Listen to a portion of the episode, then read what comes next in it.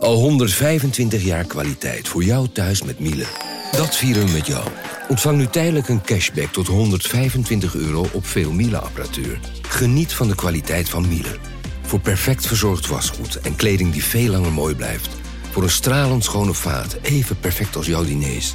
En een stofvrij thuis waarin echt hygiënisch schoon de standaard is. Check miele.nl voor alle feestelijke aanbiedingen.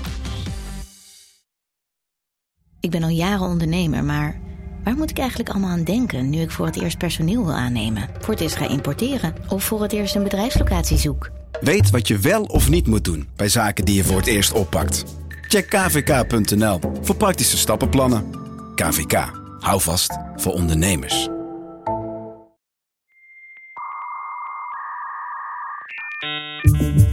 Vanaf de redactie van NRC het verhaal van vandaag. Mijn naam is Thomas Ruip.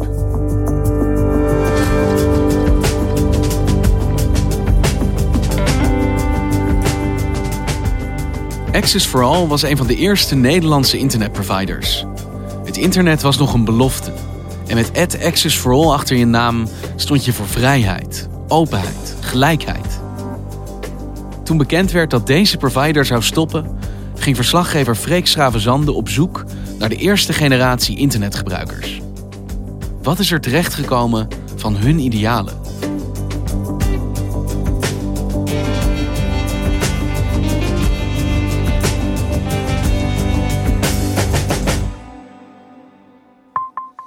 Moederbedrijf KPN stopt met de merken Access for All en Telfort. De oprichters van Access for All komen uit de Amsterdamse hackers scene. Access for All is een van de oudste internetaanbieders van Nederland.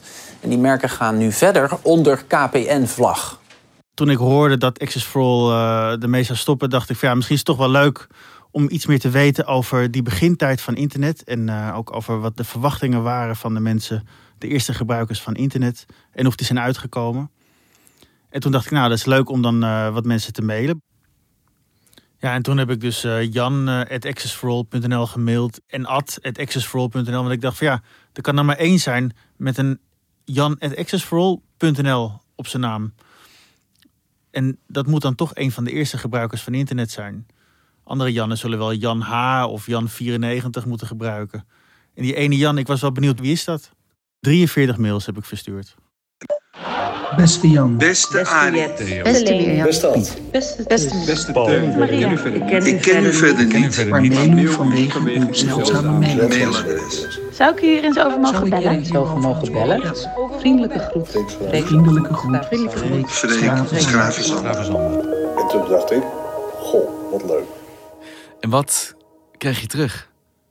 Bij sommige mensen was de mail in de spambox beland. Daar heb ik niks meer van gehoord ook verder.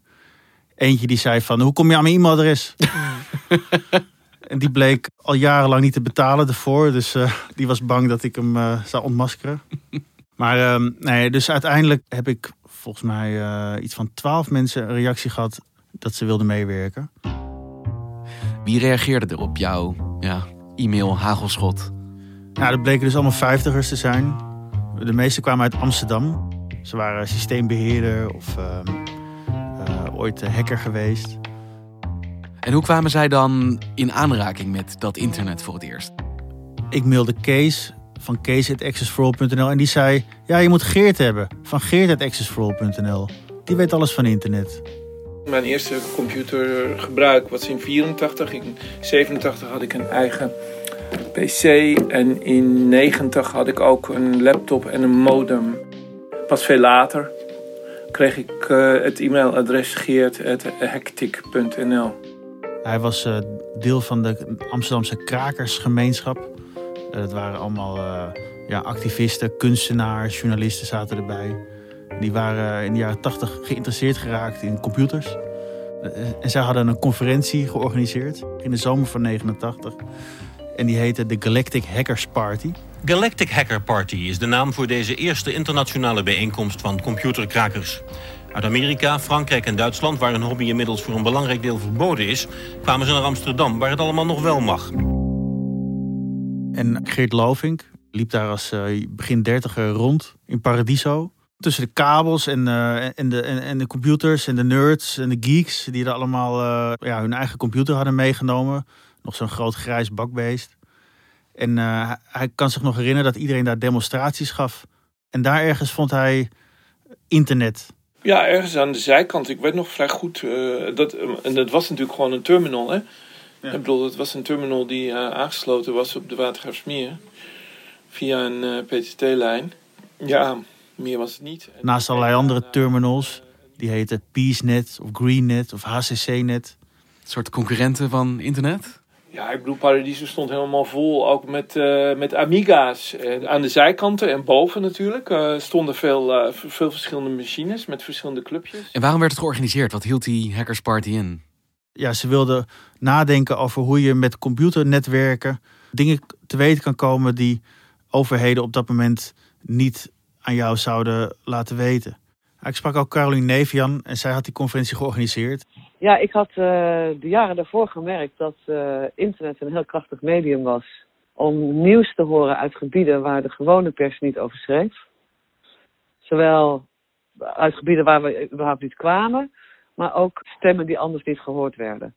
Ze, ze hoopten achter het ijzeren gordijn te kunnen komen. Ze hoopten met groepen te kunnen spreken. En dat gebeurde ook al in Afrika of in, uh, in Zuid-Amerika die hun vertelden over de armoede daar en uh, dingen die ze niet hoorden van het regime. En dat, daarvoor gebruikten ze computers in die tijd. En dat idealisme, wat dan dus met dat internet gepaard ging, de hoop, hoe zag je dat terug toen op die conferentie in Paradiso? Op die conferentie uh, was een podium en uh, daar waren allerlei gasten uitgenodigd om over over de nieuwe mogelijkheden te vertellen. En uh, er waren dus uit, uitvoerige gesprekken over bijvoorbeeld uh, hoe, hoe kunnen computers daarin helpen om, om de armoede tegen te gaan. Uh, we hadden een presentatie over AI, dat het niet in de hand zou zijn te houden, wat nu, waar nu heel veel mensen over schrijven. Dus het gekke is dat al die thema's die nu actueel zijn, dat stond allemaal op de agenda ook al 30 jaar geleden. Een man was net binnenkomen lopen met een soort beeldtelefoon. Maar er liepen wel meer van die jongens rond. Ik dacht, god, daar heb je er weer een. En die liep regelrecht naar de cockpit toe. Dat was al een beetje gek. In Paradiso verschenen drie Russen. En ineens op het grote scherm zie je daar Serge en André. En die uh, begonnen te zwaaien. Hello, hello. Die zeggen hello John. En John zegt hello Serge en André. Maar dit was ja, voor mensen nu misschien niet te begrijpen. Maar dit was in de tijden van de Koude Oorlog. Dus de muur tussen Oost en West was dicht.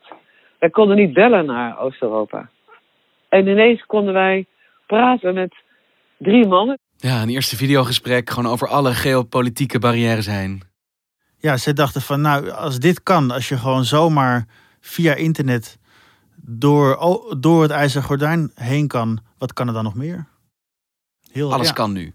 Alles kan, ja. En tegelijkertijd wisten ze ook wel dat, het, dat, dat er ook gevaren waren op dat moment. De zaal zat vol met geheime diensten, dat wisten ze. Interpol had zich officieel aangemeld dat wisten ze ook. Het was, ze waren niet naïef, maar ze dachten wel... ja, dit is een spannende tijd. Een tijd waarin iets nieuws gaat gebeuren. En we weten nog niet hoe dat eruit gaat zien. En dat gevoel, dat hadden ze allemaal heel erg daar in Paradiso. Op die, op die hackerparty zag je de kracht van internet heel groot. Heel groot. Maar deze terminals en ja, deze prachtige verbinding met Rusland... is natuurlijk wel vanuit de Paradiso een heel ander verhaal... dan een computer thuis met een eigen e-mailadres daar op die, conferentie werd ook Hectic bedacht. Dat is een, uh, werd een computertijdschrift waarin vooral hackers zich konden uitleven. Dus die leerden bijvoorbeeld met de schroevendraaier hoe je een computer kon, kon kraken. En vanuit Hectic is in 1993 is Access for All opgericht. Het idee was om, zoals Access for All al zegt, een democratisch internet voor iedereen te creëren. Ze willen graag een vrije toegang tot internet zonder controle van overheden, zonder controle van bedrijven. Dat waren toen al de, de uitgangspunten. En hoe zagen die eerste e-mailcontacten van de eerste Access for All gebruikers eruit? Ik mailde Ad van ad.accessforall.nl, Ad Offers. En die mailde meteen terug, ja tuurlijk, laat me weten wat je, wanneer je wilt bellen. Nee, ik ben in 1996 bij Access for All begonnen toen zij gewoon hun diensten aan begonnen te bieden aan het, uh, aan het ja. bredere publiek.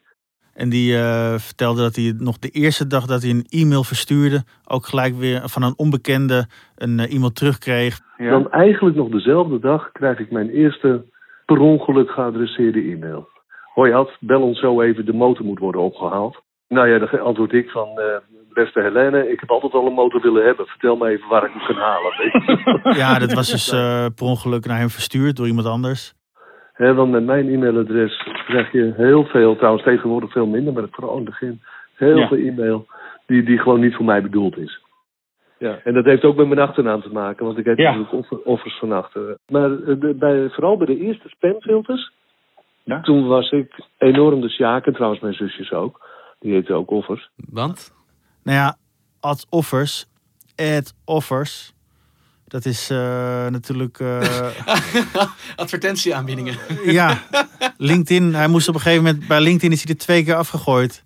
En hij moest een paspoort opsturen om te laten zien dat hij echt bestond. En hij liet ook zijn eerste mail zien. Even kijken, mijn eerste mail. Nou, eh, dat is inderdaad wel een hele mooie. Het is aan een collega van mij die ondertussen overleden is.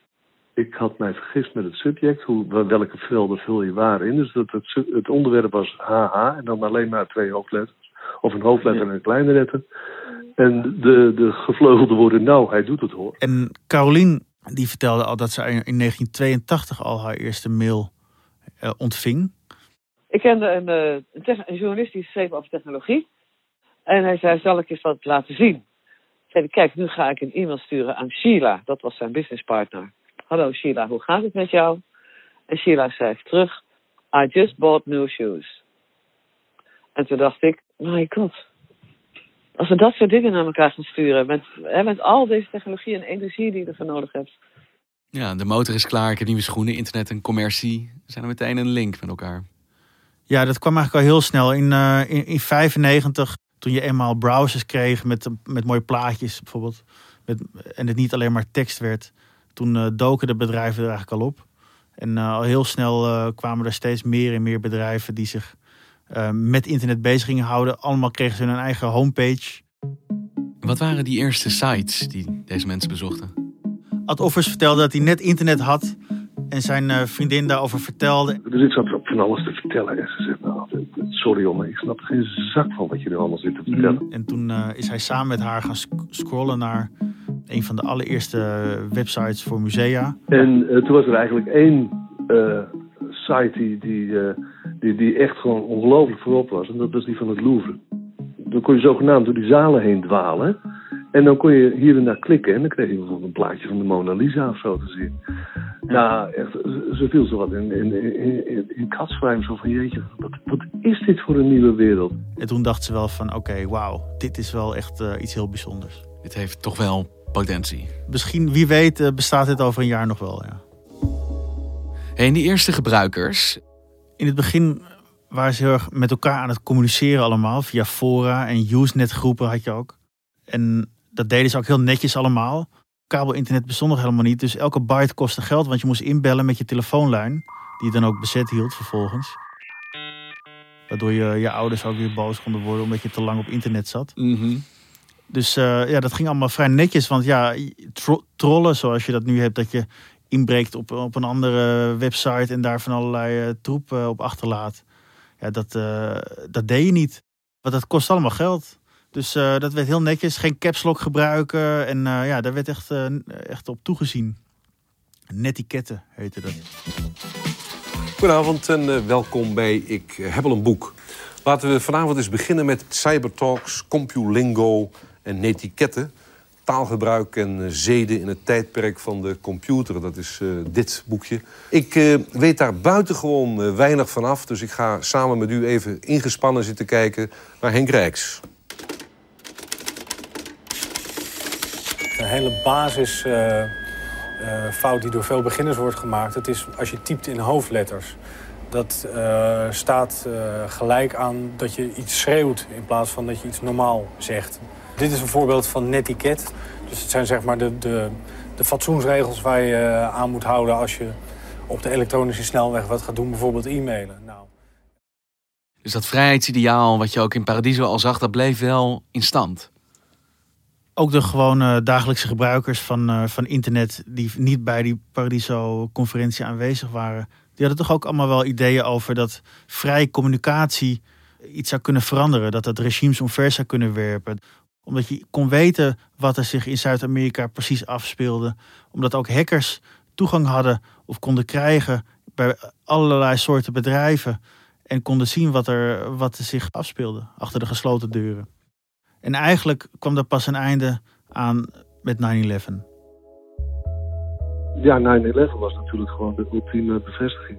Een enorm moment van bewustzijn dat, uh, dat internet gewoon niet alleen een veilige plek is. Ja. Maar, uh, maar daarvoor een beetje inderdaad shiny happy people. En daarna was het oh fuck, we leven in een uh, tamelijk, nou ja, gevaarlijke wereld. Van de ene op, op de andere dag verdwenen ze van internet. Ze gingen allemaal naar het dark web.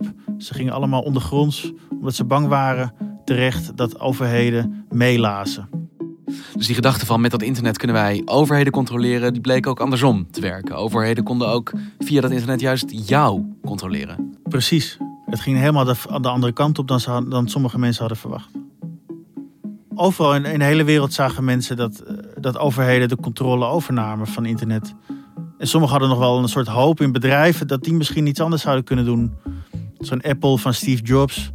Maar ja, dat ging ook helemaal de andere kant op. Al die bedrijven bleken ook allemaal uh, mensen te willen controleren, hun data te willen zien, te willen manipuleren. En uh, ja, dat, dat uh, werd alleen nog maar erger. De, de, de oude instituties waren landen. Ja. Uh, maar de nieuwe instituties zijn, zijn, zijn techbedrijven. Die, die, de, nou ja, die, die stonden. ja, wij zijn het product. Je was informatie geworden in plaats van dat je zelf zender was van informatie. Jij bent het product en ja, wat heeft dat nog te maken met de idealen die, die, die, ze, die ze hadden om met elkaar een betere wereld te krijgen? En is dat dan een soort gemeenschappelijke deler van de mensen van het eerste uur? Dat zij het gevoel hebben dat van die belofte, die potentie van het internet eigenlijk niks terechtgekomen is? Ik kwam er eigenlijk pas halverwege, halverwege achter dat dat de belangrijkste, dat was eigenlijk de ontdekking bijna alle mensen die ik erover sprak, die waren toch op een bepaalde manier teleurgesteld. Ze waren teleurgesteld in het idee van democratie. Ze zagen dat controle de overhand had genomen. En ze waren ook teleurgesteld in het idee dat internet ook echt iets kon veranderen in de samenleving. Maar Freek, mijn hart breekt er wel een klein beetje van als ik denk aan die Paradiso in 89, al die hoopvolle, optimistische gezichten en die verbinding die dan met de Russen wordt gelegd dwars door het ijzeren gordijn. Nou, sommigen zijn best wel blij met hoe het internet uh, nu is. Bedenk aan, denk aan hoe je met iedereen nu kan communiceren. Dat hadden ze nooit verwacht. En tegelijkertijd, ik sprak een neef Jan en die zei dat ze nog onderzoek had gedaan in 2006 naar hoe die verbinding tussen Paradiso en die Russen eigenlijk tot stand kwam. En toen kwam ze erachter dat de KGB en de CIA waarschijnlijk ook hadden meegeluisterd. En pas 17 jaar later dacht ik, dat was toch die beeldtelefoon met Rusland. En toen ben ik terug gaan zoeken en toen heb ik het uitgevonden dat het dus eigenlijk een initiatief is wat door de CIA en de KGB samen is gerund. En dat gefinancierd was door George Soros. Echt onthutsend. Toen al? Toen al was het wel duidelijk dat het niet helemaal uh, kosher was. Het internet. Dus dat is gewoon vanaf het begin eigenlijk aan de gang geweest. We zijn altijd kansloos geweest.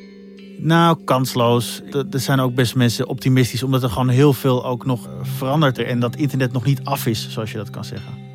Het is nog in ontwikkeling. Ja. En dat was ook in, in de jaren tachtig ook al bedacht door een man op het podium in, uh, in Paradiso. Een man van in de tachtig. Het was een of andere uh, ouderwetse uh, internetgoeroe. En die pakte een bekertje en had een pijp. En hij, hij blies rook met de pijp in dat bekertje. Een plastic bekertje, doorzichtig. En hij hield het op zijn kop op het podium. En het duurde minuten totdat de rook tot stilstand kwam. En hij zei van ja, soms duurt het langer en krijg je chaos. In elke ontwikkeling heb je dat. Maar op een gegeven moment vindt een systeem wel zijn balans en dan, uh, dan is het oké. En zij zeggen van bij internet moet die balans zich nog uh, ontwikkelen. Maar hij zal gevonden worden. En dat betekent dat we nu nog in een, in een soort transitiefase zitten. En uh, met chaos en, en toestanden en controle van overheden. Maar uiteindelijk zullen er ook, uh, ja, zal dat ook wel weer veranderen. De rook van ons internet is nog niet tot stilstand gekomen. Precies, de rook draait nog rondjes in het bekertje. Maar dit is wel het einde van die eerste generatie e-mailadressen dan? Van jan.accessforall.nl, geert.accessforall.nl. Als de merknaam Access dus nu toch verdwijnt. Gelukkig voor de eerste gebruikers kwam er eh, in februari het nieuws dat uh, Access als naam toch blijft bestaan. En ze daardoor toch hun e-mailadres mogen behouden. Dankjewel, Freek. Ja, graag gedaan.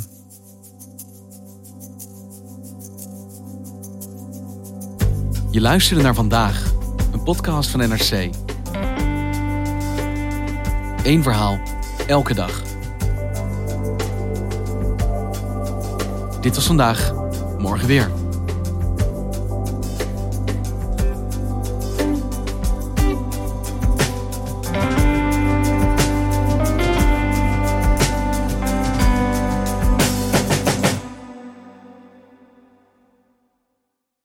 Technologie lijkt tegenwoordig het antwoord op iedere uitdaging. Bij PwC zien we dit anders. Als we de potentie van technologie willen benutten, kunnen we niet zonder een menselijk perspectief. Human-led, tech-powered noemen we dat. Ga naar pwc.nl.